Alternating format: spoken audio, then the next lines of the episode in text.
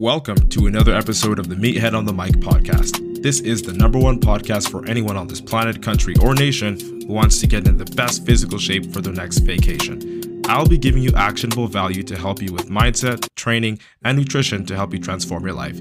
Disclaimer I'm going to tell you what you need to hear, not what you want to hear. Not because I want to be mean, but because I genuinely respect you. Also, I'm a meathead. So if you tune in and decide to give me the time out of your life that you know you'll never get back, the very least I can do for you is keep it a stack. Expect to be educated, motivated, and inspired. And get ready to laugh over some light-hearted banter. Now that that's out the way, let's chat with IFBB Pro Matt Butale. Get ready, meatheads. Time to dive in.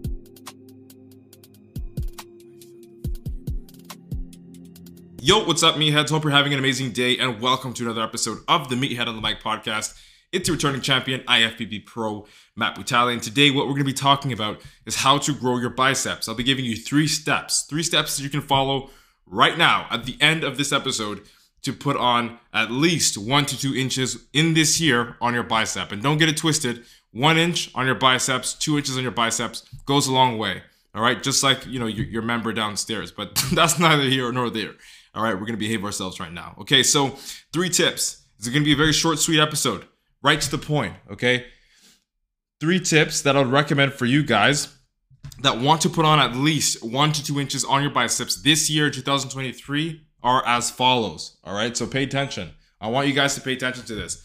The three things, again, this is gonna be a short episode. The three things you need to focus on if you need to put on some size in your arms is number one, time under tension. I know you've heard this before, but what the fuck does this actually mean? Time under tension, simply put, just means spending more time in your rep, which means when you're coming up to contract, you're making it slower. And when you're extending to stretch, you're making it slower. Hence, more time in tension, whether that tension is to curl it or whether that tension is to control it on the way down. If you have more time under tension in each and every single rep, then you're going to be getting the most muscle activation out of that rep. Is that clear? Very simple, very straightforward. The second thing, guys and girls, is in conjunction with adding more time under tension, what you want to do is make sure that you're at least getting between 15 to 20 reps on bicep curls. And I, I know it hurts. It's annoying to hear, it's annoying to say even, but to get those many reps, 15 to 20, every single time while applying that time under tension is literally one of the best things that you could possibly do for your bicep growth. Okay? And the reason why I say that is not because I want to torture you. Well, it's partially because of that, but it's also because it's just going to fucking work. Okay? 15 to 20 reps for myself and for my best clients have always, always worked when it comes to performing and when it comes to adding more blood into the bicep. It's ideal. You could still get away with 10 reps, 8 reps, 12 reps even, but what I find is that the maximum volume always works the best, especially if you are applying time under tension. So what might that look like? Well, that might look like when you're curling, doing your bicep curls, you know, three seconds on the way up, three seconds on the way down, and you're doing that for 15 to 12 to 20 reps. Okay. And of course, you want to pick a challenging weight, right? But you don't want to ego lift. You don't want to pick a weight where, you know, you struggle to lift, right? You want to pick a weight where it's light enough for you to get 10 reps, maybe even 15 reps, but you'll struggle to get 20 right? So something light enough for you to do 15 to 12 reps with, but heavy enough for you to struggle to do 20, but you're aiming to do between 15 and 20. Does that make sense? Okay, so step number one, time under tension, I just explained. Number two, you're gonna be focusing on the rep range, keeping it high, north of 15 reps, and for at least four sets plus. Okay, and again, you wanna train that as frequently as possible because arms are a small muscle group, all right, or at least biceps are right? And in conjunction with that, the same thing goes with triceps, time under tension. When you're doing your extensions, right? Three seconds count down, three seconds count up in terms of the stretch and the squeeze. And the same thing applies for the rep range, except I would say even lift a little bit heavier since the triceps are a little bit bigger. And this is one thing that most people don't really take into consideration, which is the fact that your triceps are pretty much most of your arm.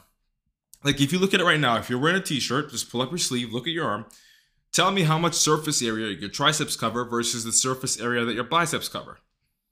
So if you can use your eyes like I can and you can see that your triceps are carrying or at least cover most of the mass in your arm, then you'll understand that or you should understand that training your triceps a little bit heavier should be normal. Why? Because it has more muscle. And if it has more muscle, then it can tolerate more torture or at least more time under tension and equivalent reps and a little bit more weight. Okay, so putting an emphasis on training your triceps is going to give you the arm size that you want, right? It's going to definitely increase the inches in your arms, the girth of it, you know, to say the least. But the overall aesthetic will be the cherry on the sundae with that added focus when it comes to your biceps training. If you can apply this uh, information to both biceps and triceps, you'll be good. But the last thing that I want to lay down for you guys today, tip number three, is so number one is time under tension. Number two, 15 to 20 reps, you know, four sets. You can superset it if you want. No one's going to kill you. The last thing, I'm, and also you want to be training them at least three to four times a week. The last thing I want to bring up to you guys and girls today before we wrap it up is, and if you don't already know, I'm going to bring it to your attention the way that you hold the bar. Okay, the way that you hold the bar. What am I talking about? Well, depending on if it's a dumbbell, depending on if it's a you know a uh, cable bar that you're using for you know cable curls or even cable extensions, the attachment that you use and the grip that you have on that attachment means fucking everything. Okay, it means everything. And what am I referring to here? Like, what exactly am I referring to? Well, long story short, let's put it this way: if you were to, we'll say open a door, all right, and you're pulling a handle, you could pretty much do that with two fingers, right? Pull the handle open, you open the door. But if you get the handle and you grip the handle and you open the door, you're gonna have more control over it, right? Why do we have more control over it when we use our entire fist, or at least when we grip harder? Well, the answer to that is because there are more stabilizer or supporting muscle groups involved in that action, in that lift, in that motion, which means if you use more of your grip, you will be able to stimulate more of the supporting muscle groups and the stabilizer muscle groups, which also means you can further isolate certain specific areas in your arm, whether it's the, the, the outer portion, for those of you watching the live, the outer portion, the inner portion, you know, depending on the way your wrist is twisted, if it's pronated, if it's supinated, which is the difference between a regular curl and a hammer curl, or even your uh, tricep extensions, right? And also the grip, right? the pinky and the ring finger. This is, I always tell this to my best clients. I know you heard me say this on at least 30 other episodes. Grab the bar with your pinky and your ring finger as hard as you can. And if you're watching this right now and you're watching the replay or you're watching this wherever you're watching this, just look at your forearm, right? Get your palm to the ceiling and squeeze your pinky and ring finger as hard as you can into your palm. Look at what happens to your forearm. Okay? That is going to trigger part of the stabilizer muscles in your biceps in your triceps when you do grip, even when you're, you know, doing a back row or something like that, anything like that. It'll give you the full engagement, the full spectrum of engagement for the muscle stimulation so that you can recruit as many muscle fibers as possible and target pretty much every uh, striation. Okay, so grip strength is everything. The grip, the positioning of your wrists is everything, which is why I save the best for last. So let's wrap it up here. Tip number one if you want to grow bigger arms.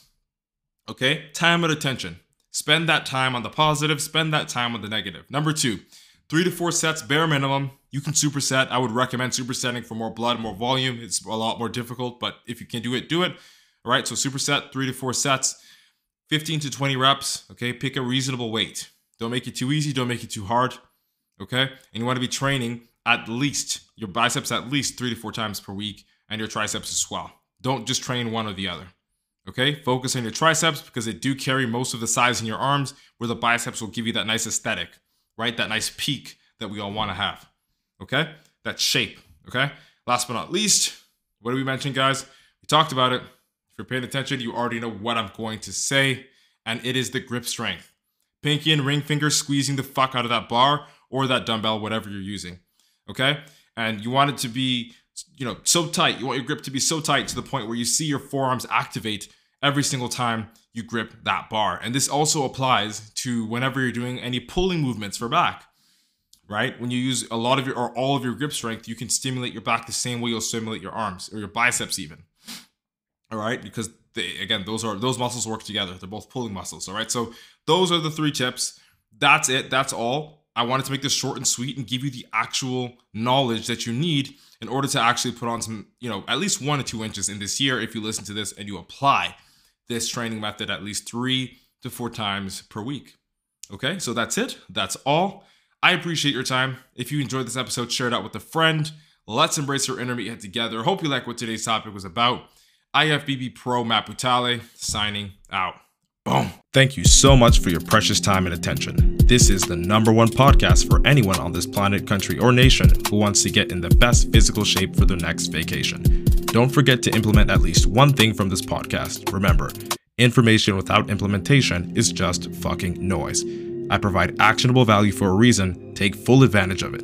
If you laughed, cried, got any value, motivation, or inspiration from this podcast, share it out to one friend who you know will enjoy it too. Shameless plug, subscribe to my YouTube channel, Matt Butale, if you want to know this meathead on a more personal level. Heads up, it's not safe for work and it can get explicit. Viewer's discretion is advised, but I promise you will still laugh, learn, and get value. Also, if you want to lose 25 pounds and become a part of the Natural Nomad Academy and join the Meathead community, feel free to DM me and I'll see if you'll be a good fit. Let's embrace your inner meathead. All right? It's been nice chatting. Hope you like what today's topic was about. Natural Nomad Academy head coach and natural IFBB pro Matt Butale signing out.